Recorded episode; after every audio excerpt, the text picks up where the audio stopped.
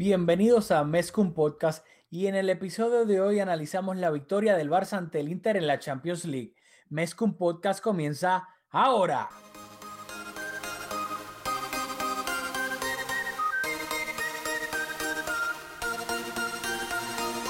Kevin Roland, contigo empezó todo. Som el millor club del món, diguin el que diguin. Vinga Barça i vinga Catalunya!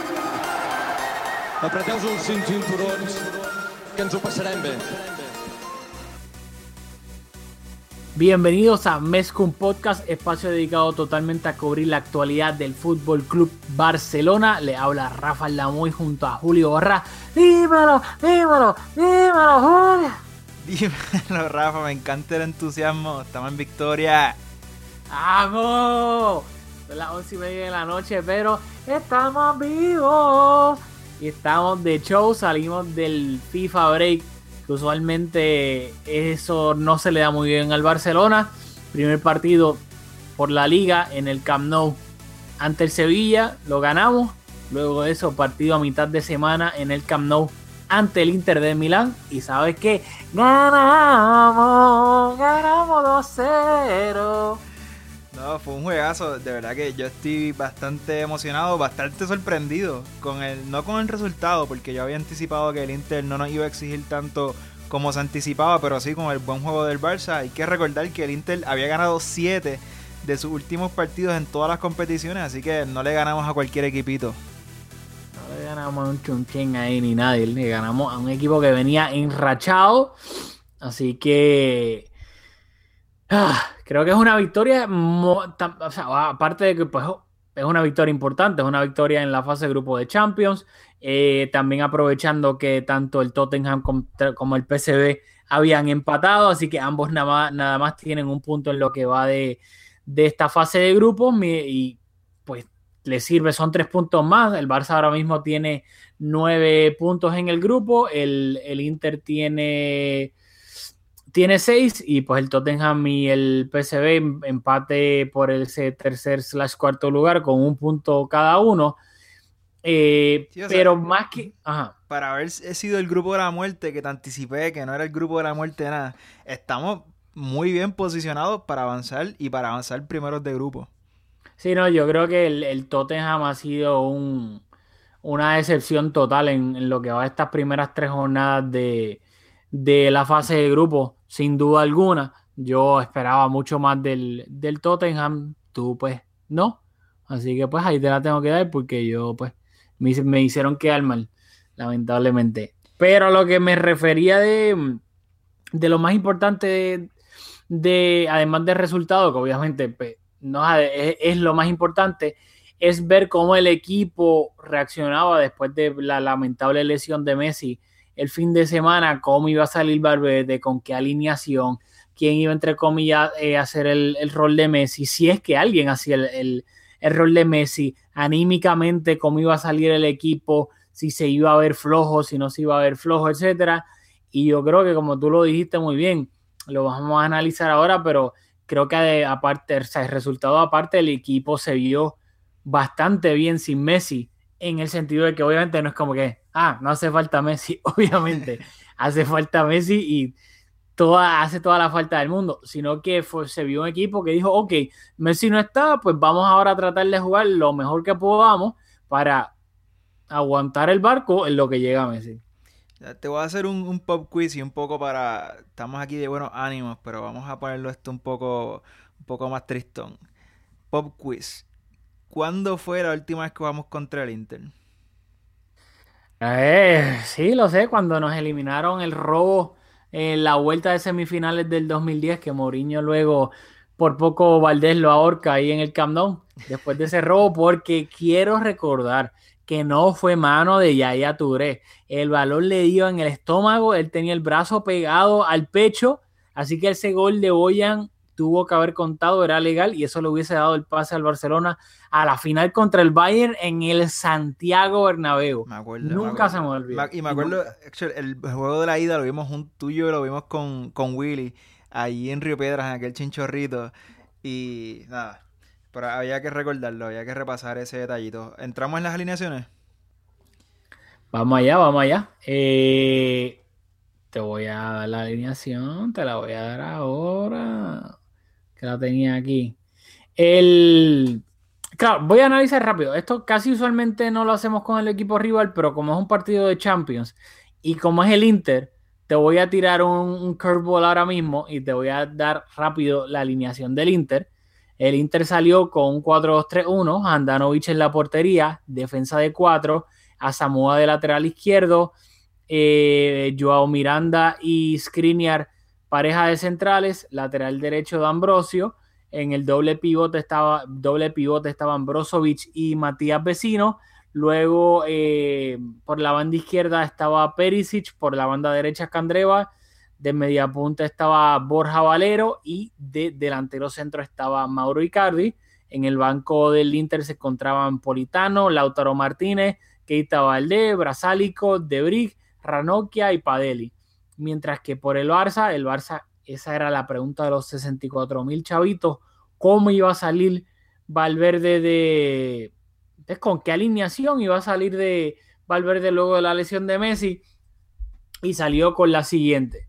Salió con Marc André Ter Stegen en la portería, defensa de cuatro, Jordi Alba de lateral izquierdo, Lenglet y Piqué parejas centrales. Hasta ahí yo creo que era todo lo que esperábamos. La duda, lo que habíamos planteado era de que Semedo fuese lateral derecho, pero no. Valverde salió con Sergi Roberto de lateral derecho, Semedo en el banquillo. En el mediocampo salió el mediocampo, yo diría que de lujo, el, el de gala, de ahora en adelante. Artur, Busquets y Rakitic. Y arriba Coutinho de nuevo por la pues, de extremo izquierdo, Luis Suárez de delantero centro y la sorpresa vendría quien ocupaba ese lugar en la banda derecha iba a ser Rafinha, iba a actuar de extremo derecho, o sea, entre comillas, y entre comillas gigantes, gigantes, gigantes, iba a ser de Messi, o sea, ese extremo zurdo que empezaba por la banda derecha y se podía pues asociar con los mediocampistas, corta, eh, hacer la diagonal hacia el medio, juntarse pues también en el mediocampo y formar un mediocampo de cuatro que le daba esa, esa, pues, ese, podía evolucionar a eso. Luego en el banco se encontraban Semedo, Arturo Vidal, Munir, Dembele, Silesen, Malcolm, Milagro, por fin. Valverde lo convocó y estaba en el banco. Y la leyenda Chumi Brandaris. eh, nada, antes de... Háblame, háblame. No, resalta un par de cosas y estoy seguro que tú al comenzar la temporada jamás hubieses imaginado que dada la juventud del Tour y de la liga que viene, ibas a decir que nuestro mediocampo de lujo incluía al Tour porque hablamos en varias ocasiones y tú no pensabas que iba a un jugador de rendimiento inmediato, pero con estos últimos partidos ciertamente se lo ha ganado. Y nada, yo creo que la alineación sorprende, nos sorprendió a nosotros cuando lo hablamos en el episodio anterior y sorprendió a nuestros oyentes. Aquí te comparto la opinión de uno de nuestros oyentes en cuanto a su alineación anticipada. Hace falta Vidal en la media cancha en ese partido contra el Inter. Yo abriría con Jordi, Lenglet, Piqué y Semedo, Vidal, Busquets, Rakitic, Artur, Suárez y Dembélé. Esa sería para mí la alineación contra el Inter para este día de hoy. Bueno, ese fue César, me parece que es el nombre del oyente, así que es evidente que nos cogió por sorpresa a todos. Yo creo que Valverde se fue por el medio, se fue en una escala del 1 al 10 de riesgo, se fue en un 5, porque pudo haber arriesgado, se pudo haber ido con Dembele, se pudo haber ido con Malcolm, eso hubiesen sido dos apuestas bastante arriesgadas. Dembele por su tendencia a perder el balón, Malcolm porque hace par de tiempo no es un futbolista, creo que lleva cuatro partidos sin ser convocado. O se pudo haber ido más conservador y pudo haber jugado con Vidal desde el inicio, como anticipó aquí César nuestro oyente. Así que yo creo que se fue por el mismo medio y le salió muy bien. Ok, primero que todo, gracias a César por escribirnos, bueno, no escribirnos, sino dejarnos ese mensaje de en el grupo de WhatsApp, que hay que recordarles a todo el mundo que tenemos el grupo de WhatsApp para que nos dejen su sus comentarios este, antes, después del partido, como quieran, ahí para compartirlos acá en el podcast y porque pues, de eso se trata, este, tener un intercambio de ideas, que el número del pod del grupo de WhatsApp lo tiene Julio ahí. Zúmbamelo, Julio. Me, me, me, tiraste, me tiraste ah, al, al pie, Rafa, al pie, al pie, al pie. Ok, mala mía. 774 774-855-9146. Repito, el número de WhatsApp es 774-855-9146. Y me disculpa a Julio porque le tiré un pase a matar ahí, un no look pass. Y no se lo esperaba. Y sintonicen que más tarde tenemos, tenemos zona mixta un poco más adelante. Exacto. Eh, haciendo comentarios a la alineación. Yo lo que lo comenté en, y- en el último podcast es que, que lo que yo pensaba que Valverde iba a hacer era poner a Semedo, o sea, de lateral derecho y subir a Sergi Roberto para que se mezclara con los tres mediocampistas. Lo que yo pensaba que Valverde iba a hacer debido a su track record pues bastante conservador. Luego yo también mencioné en el podcast que lo que yo haría tal vez sería poner a un jugador que se asimile a Messi en características en el sentido de que es un extremo derecho zurdo que puede cortar hacia el medio para que los automatismos, el equipo no sienta que está jugando ahora de otra manera y no se sienta tan raro el resto de los jugadores, sino que tengan esa misma referencia que tienen con Messi ahí, obviamente, salvando la diferencia de calidad entre Messi y el resto, y Malcolm, que era a quien yo hubiese puesto, pero Valverde, que eso me gusta, ¿sabe? En el sentido de analizarlo, de que optó por esa segunda opción que comentamos en el podcast pasado, de poner algo que se asemeje a Messi para que entonces no confundir al resto. Es como si tú estás acostumbrado a una Coca-Cola y no tienes Coca-Cola, pues vino Valverde y puso una, una Royal Crown. O sea, Eh, yo, yo creo, y quiero hacer este, esta observación rápido porque ya llevamos casi 12 minutos y todavía no hemos entrado concretamente en el partido y hay que hacer la previa.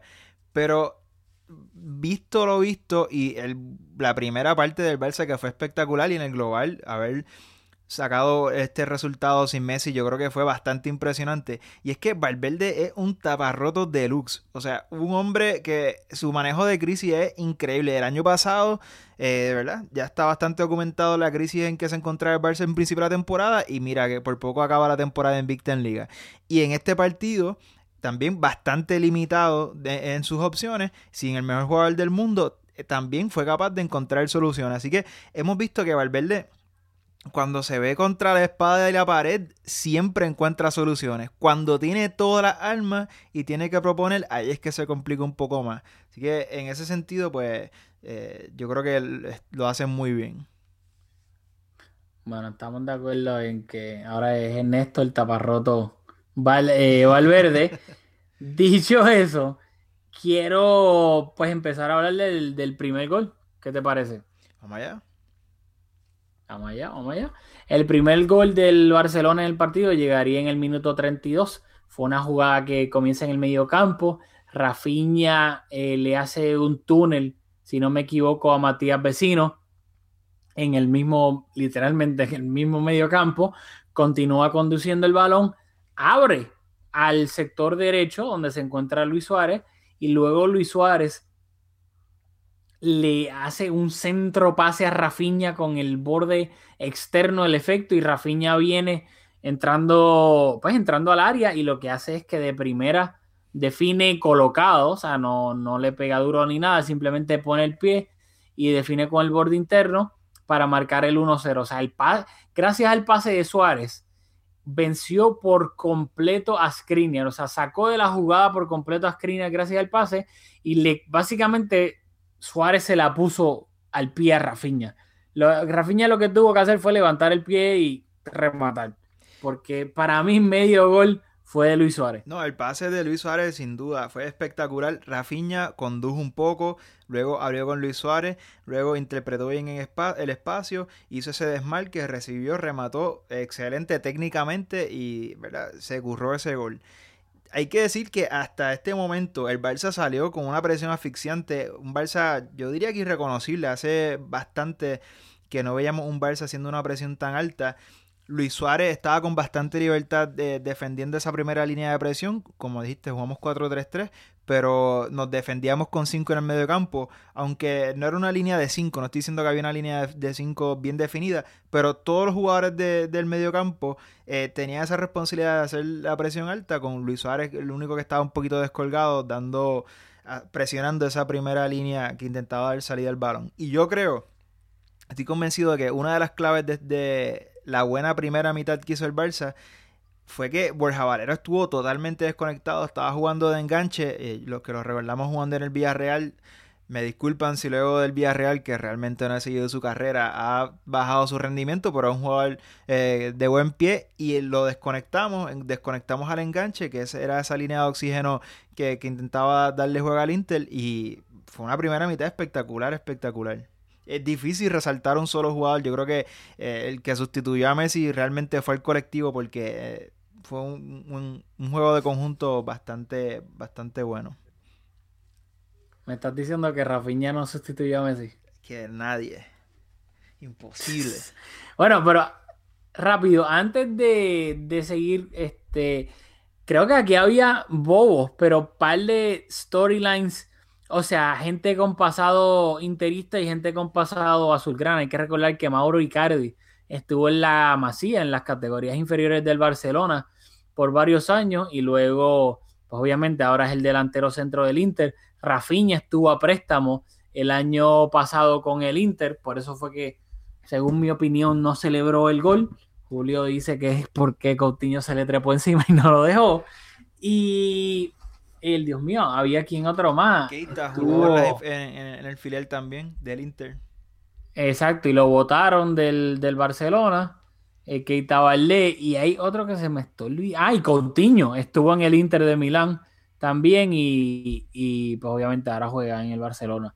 Así que, nada, un pequeño fun fact ahí que Probablemente la mayoría lo sabían, pero pues por si alguien no lo sabía ya. Y yo creo que otro, lo sabe. otro de los storylines en este partido, antes de entrar, era quién iba a tomar esa batuta, quién iba a dar un paso adelante, quién se iba a echar el equipo a su espalda. Y, ¿verdad? Si alguien individualmente no se iba a echar un equipo, el equipo a la espalda, ¿quién iba a liderar el equipo? ¿Quién iba a hacer la referencia? Y a mi juicio, esa persona fue Luis Suárez. Eh, el hombre más criticado, el gordito. Hoy estaba hablando con un buen amigo, compañero de trabajo, y ¿verdad? estaba haciendo, estaba criticando a, Luis Suárez y yo por dentro como que contra, o sea, esto fue sin, haber visto el partido, criticando su rendimiento en lo que era temporada. Y yo creo que hoy Luis Suárez fue el hombre de referencia. Eh, Coutinho eh, estuvo muy bien también, pero creo que fue Robin en, este, en esa primera mitad. Eh, en la segunda mitad creo que fue un poquito a menos, pero eh, en esa primera mitad yo creo que sin duda Luis Suárez fue el hombre de referencia.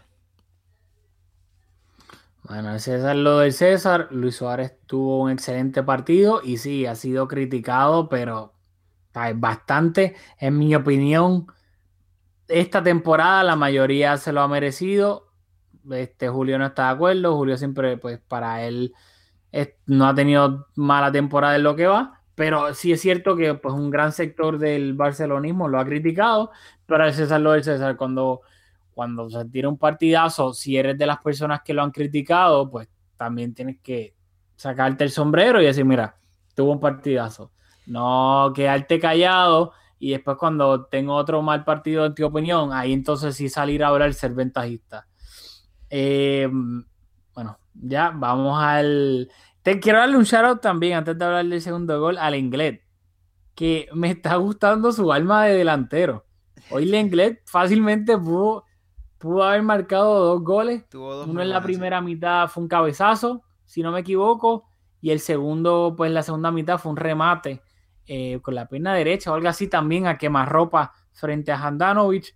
Así que nada, yo le creo que le preguntaron a, al inglés hoy que si pues le encantaría marcar un gol o si está ansioso y dijo pues que ojalá su primer gol del Barça sea contra el Madrid en el clásico, así que ya ahí está, se está tirando un Albeloa, está haciendo ahí bastante este, jugando para las gradas. Me gusta. Pero hablando, vamos, a la segunda mitad. Y aquí pasaron dos cosas principales que, ¿verdad? Esto fue el clásico partido de dos mitades. La primera, que en, el entretiempo entró Mateo Politano por Candreva. Yo no sé cuán determinante fue eso en lo que pasó en la segunda mitad, pero el Inter también adelantó todas sus líneas, le pusieron bastante presión a la salida del balón, fueron dos mitades totalmente diferentes. En la primera mitad el Barça monopolizó por completo la posesión.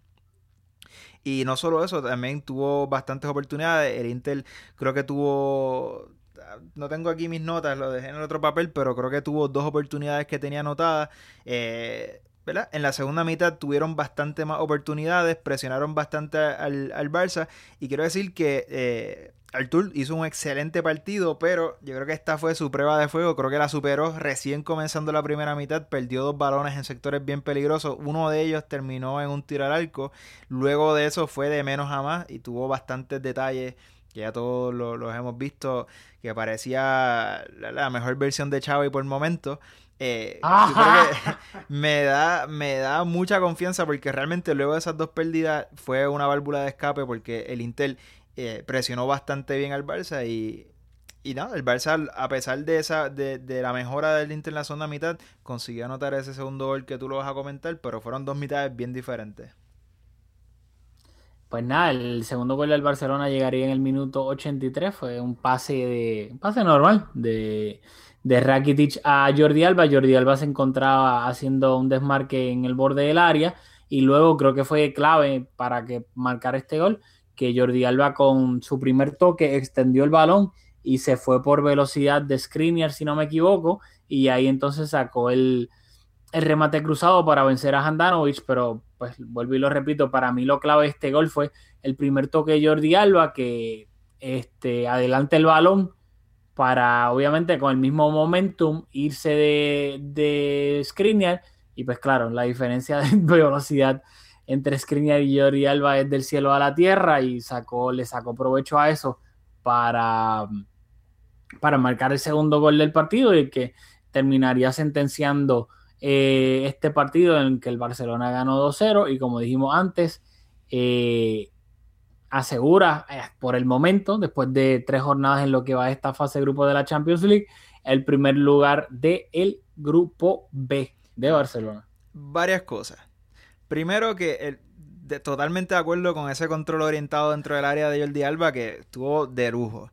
Pero o sea, el pase de Rakitic para mí no fue normal, fue un, pase filtrado milimétrico. Rakitic, yo he venido cuestionando su rendimiento durante esta temporada. Hoy creo que hizo un partidazo, estuvo bien solidario en labores defensivas, con buena proyección en ataque. Busquets es un maestro, eh, hizo también un partidazo. Hoy todos los jugadores del medio estuvieron espectaculares.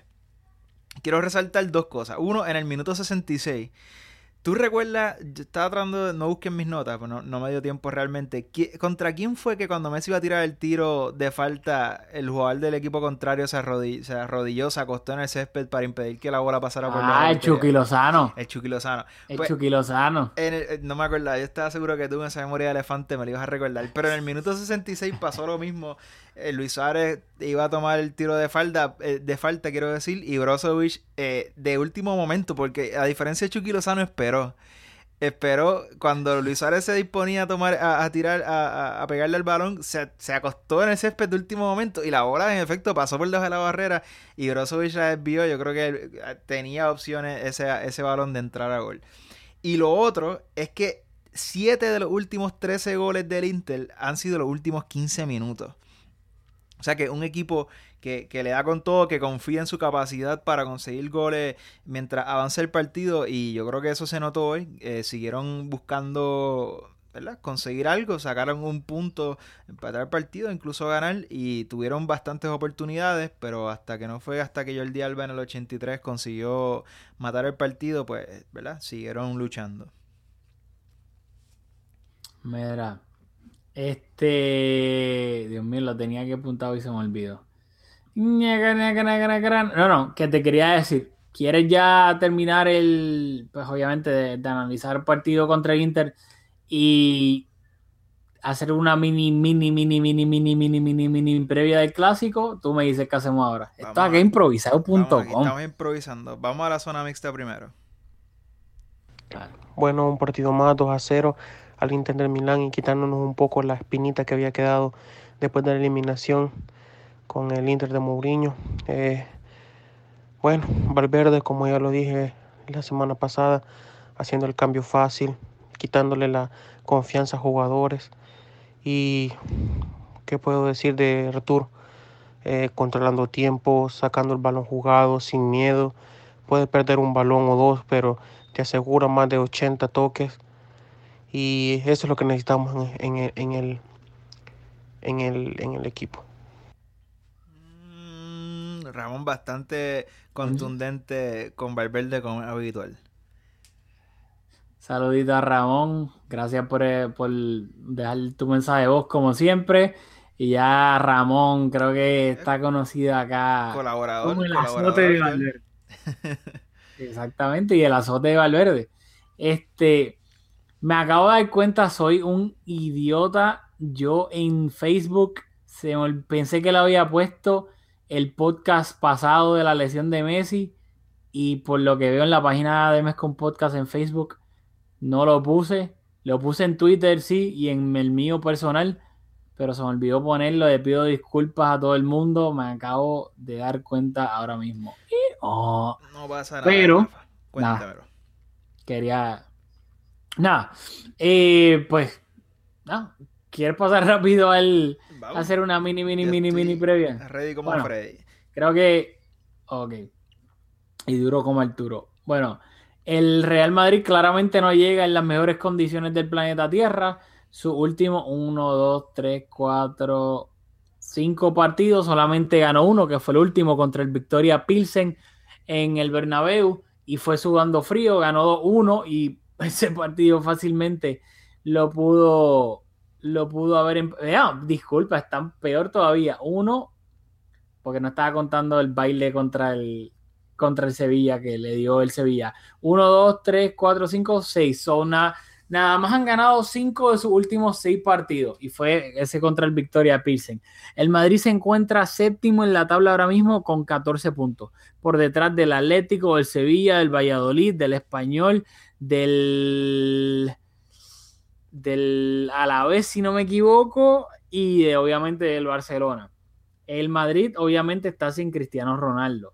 El Madrid también tiene bajas bastante sensibles. Habían recuperado a Marcelo, que inclusive marcó un gol contra el Victoria Pilsen, pero salió lesionado. No se sabe si va a llegar para el clásico. Yo creo que. Carvajal, si no me equivoco, ¿tú crees que llega? Está lesionado, no jugó contra el contra No, no, el Victoria Marcelo, creo que- Pilsen creo que y tampoco tuvo- llega. Ah, ¿tú crees que Marcelo llega? Sí. Ok. Carvajal parece que no va a llegar porque está lesionado, no jugó contra el, inclusive Lucas Vázquez jugó de lateral derecho, así que no, yo dudo muy, Carvajal yo estoy casi seguro que no llega. Eh, Marcelo es duda. Si Marcelo no llega, el Madrid jugaría con Barán y Ramos de centrales. El problema sería que Nacho jugaría de lateral izquierdo o de lateral derecho. Yo creo que jugaría de lateral izquierdo y pondrían a Álvaro Odriozola de lateral derecho. Para mí eso es lo que el Madrid haría si Marcelo no llega. Obviamente si Marcelo llega al clásico, creo que obviamente pues es titular y creo que pondrían a Nacho de lateral derecho. ¿Estás de acuerdo o no estás de acuerdo con esa defensa del Madrid? Puede ser, pero contrario a ocasiones anteriores en que hemos hecho este análisis, yo creo que Nacho se ha consoli- consolidado como un squad player de garantía y aunque no tiene la proyección ofensiva que tiene Marcelo si es que juega por esa banda izquierda, Nacho tampoco es un roto. No, no, no, no es que sea un roto, pero me refiero de que si, si Marcelo está bien, va a jugar. Estamos claros en eso. Por ende, si Carvajal no llega, creo que eh, Nacho sería la opción número uno de lateral derecho si no está Carvajal. Pero si Marcelo tampoco llega, al igual que Carvajal, yo creo que entonces ahí Nacho actuaría de lateral izquierdo y pondrían a Odriozola de lateral derecho, porque es que no tienen otro lateral izquierdo. So, si ponen a Nacho de lateral derecho, ¿a quién vas a poner de lateral izquierdo? So, yo creo que esas serían las dos opciones que tendría el Madrid. Luego en el medio campo, creo que va a ser el mismo medio campo, Casemiro, Cross y Modric. Y arriba jugaron en la Champions Isco, Benzema y Bale. Tú, Jovian, yo creo que Benzema y Bale sí o sí juegan. Y creo que Isco también. Tú, de alguna manera, ¿ves a Asensio en el once titular contra el Barcelona? Contra también, de nuevo, me, acabas de, de, de, tirar un balonazo porque realmente no, no, le había dado mucho casco a la alineación de, del Madrid. Lo que sí coincido con que los cuatro del mediocampo que van a jugar eh, son los que mencionaste. Eh, yo creo que por jerarquía juega Bale, por, por, el, por el rendimiento en el partido de la Liga de Campeones juega Benzema. Yo creo que sí, no, no, no, no lo tengo muy claro.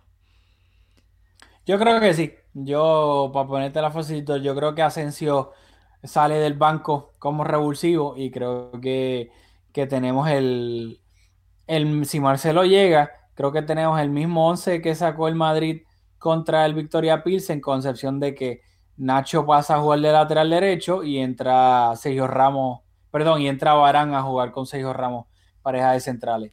En cuanto al Barça, Dembow.com. Yo creo que. ¿Qué 11 ves contra el Madrid? Bueno, yo creo que la historia reciente, lo, lo que hemos visto de Valverde, es que cuando encuentra. Eh, Cuando encuentra una alineación que le rinde buenos resultados, eh, es habitual que la repita. Yo creo que no es un técnico de inventar mucho. Eh, yo creo que no hace sus alineaciones en función del, del rival. Creo que eh, es habitual en él hacer, tratar de sacar su, su mejor once, sus hombres de confianza. Así que yo creo que, visto el partido de hoy, yo no creo que se aleje mucho de lo que vimos hoy en Liga de Campeones. Yo honestamente pienso que va a ser la misma, va, va a ser la misma defensa, obviamente Sergi Roberto, eh, Piqué Lenglet y Jordi Alba, creo que va a ser el mismo mediocampo. Eh, Artur Rakitic y Busquets, creo que va a jugar Coutinho Suárez. Creo que la única duda, honestamente, es si repite Rafinha o. Uf, yo no veo a Dembele, honestamente, empezando el clásico. No, es que Tengo que ser realmente- honesto. Lo- Valverde. ¿Es Rafinha o, o pone a, a Semedo de lateral derecho y sube a Sergi Roberto? Yo Yo, creo- creo, o Sergi Roberto o Rafinha. Yo creo que esa opción quizás tiene un poco más de posibilidades. La de Sergio Yo de verdad no veo a Dembele empezando el clásico y tampoco veo a a Malcolm, obviamente. A Malcolm no lo veo jamás y nunca empezando el clásico, dado a las circunstancias. Pero nada, yo creo que Valverde se va a ir por la cómoda. Lo que me da miedo es que si te vas con esa de poner a Sergi Roberto por delante de Semedo, hay que recordar que por ahí tienes a Marcelo. Y si Marcelo ve que no hay nadie subiendo por esa banda, si Sergi Roberto lo que tiende es a irse al medio y estar ahí este, intercambiando pases con los otros tres mediocampistas y no hay nadie que esté subiendo por esa banda, Marcelo no va a tener ninguna preocupación defensiva y lo que va a hacer es estar subiendo y subiendo y subiendo y subiendo. Que no sé si tal vez, no sé si con Rafinha, Dembele, pues sería entre comillas ideal, pero no va a jugar para eso.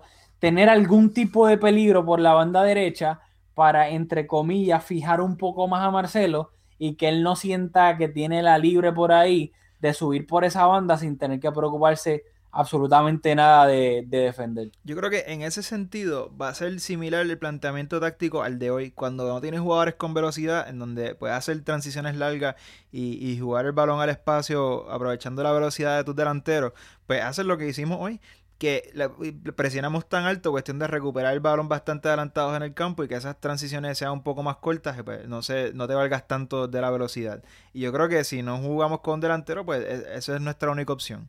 Eh, quiero, me puse a hacer un poquito de, de- de research porque en Madrid hay una percepción de que están en una crisis bastante severa, pero creo que si nos vamos a los números, y es algo que tú a ti te gusta señalar en, en tem- temporadas anteriores cuando eh, se habla del Madrid en crisis, y es que Lopeti- Lopetegui tiene un poco de razón cuando ha mencionado que están un poco faltos de suerte, y los números avalan esa, esa aseveración porque el Madrid en Champions le ha dado cuatro veces al palo, en Liga le ha dado seis veces al palo, eso es un montón. Creo que el Barça tiene unas cuantas más, pero el Madrid es un equipo que aunque últimamente ha estado falto de gol, creo que si no rompieron, estuvieron bien cerca de romper su récord histórico de más minutos sin marcar, pero realmente oportunidades no le faltan. Lo que están es un poquito faltos de puntería. Están cuartos entre los equipos de las cinco principales ligas de Europa en intentos. El Barça está sexto, no está muy lejos, pero el, Madrid intenta más. Eh, eh, disparos a portería que, que, el Barça y que casi todos los equipos de las principales ligas de Europa. Así que es un equipo del cual no te puedes fiar porque en cualquier momento eh, afinan un poco y te marcan uno de ese montón de intentos. En la Liga de Campeones, por ejemplo. Ajá. no, no, que yo estoy con totalmente. Dale, dale, Beto, termina tú, termina tú.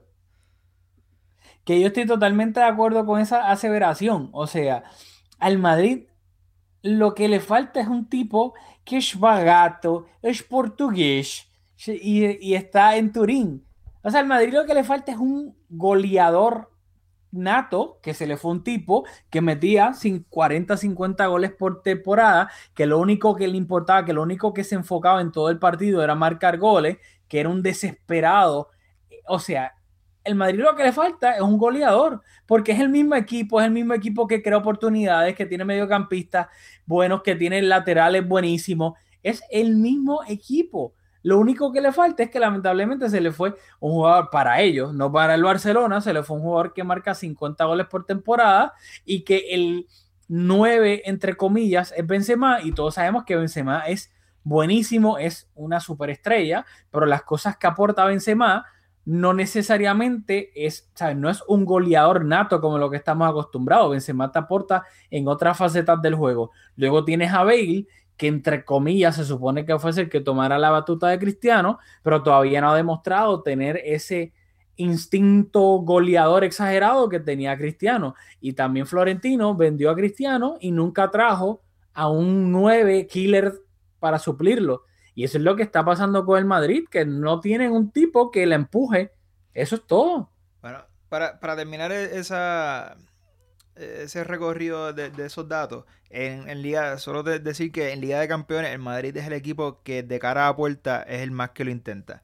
Este, así que eh, estoy de acuerdo con que no tienen ese killer, no tienen ese 9, sin embargo lo intentan tantas veces que una de esas puede caer y el Barça, aunque Creo que recientemente ha recuperado, en los últimos dos partidos, ha recuperado su mejor versión.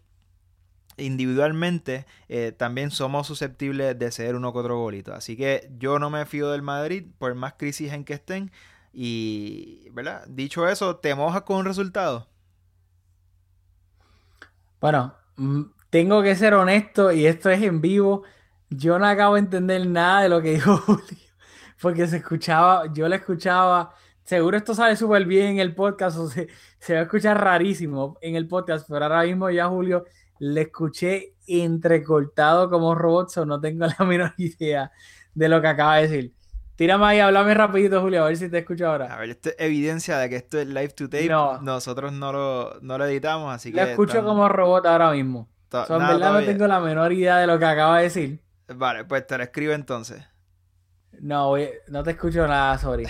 Soy yo, yo creo que vamos a darle un último chance. Vamos a terminarlo. literalmente escucho como interferencia y así. Yo creo que vamos a tener que. Este. Este. Yo me mojo con el resultado para allá ir, porque obviamente tenemos aquí problemas técnicos y estamos acá improvisando. Eh, mm, me voy a mojar porque, y teniendo en cuenta que por X o Y razón, el Barcelona en los la última década, casi últimos 15 años diría yo, juegan mejor en el, en el Bernabéu, a mi entender, que en el Camp Nou. El Madrid por X o Y razón siempre juega bien en el Camp Nou. Yo me voy con un empate de 2-2. Muy bien, yo para avalar esa observación hago un pequeño recorrido eh, de los partidos recientes. En la temporada pasada en el Bernabéu 3-0 eh, ganó el Barça, como dice, en el, en el Camp Nou. Ese, ese clásico que le apodamos el, clásico descafeinado fue un empate. Antes de eso, en la Supercopa de España, pues todos recordamos con mucho pesar el dominio del Madrid sobre el Barça. Así que yo diría que eh, estoy seguro que el Madrid va a conseguir anotar un gol Eh, dicho eso, y visto el buen rendimiento de, del Barça en el partido de hoy y lo, lo excelente que, que, jugamos en esa primera mitad, yo creo veo al Barça con buenas opciones de, de conseguir eh, ¿verdad? de conseguir la victoria. Así que yo digo un 2-1. Así que un 2-1. Un 2-1. Interesante, interesante. Qué bueno que me volviste a escuchar. Sí, sí, pero te escucho como robot, pero ahora actually te, te puedo entender, aunque te escucho como robot, pero te puedo entender. Ahorita no entendía nada. Eh, nada, pues veremos a ver. Julio dice un 2-1 por el Barcelona. Yo aquí tratando de tirar el River Jinx un poco, eh, un 2-2 en el Camp Nou. No tengo la menor idea de lo, quiénes van a meter los goles. Eh, me gustaría decir, me voy a ir boca, voy a decir Coutinho y Lenglet. Yo creo que tienen buenas opciones. Y por el Madrid, este, yo creo que Bale y Marcelo. Me gusta. Tampoco me fui ahí muy estrambótico y dije Nacho o algo así.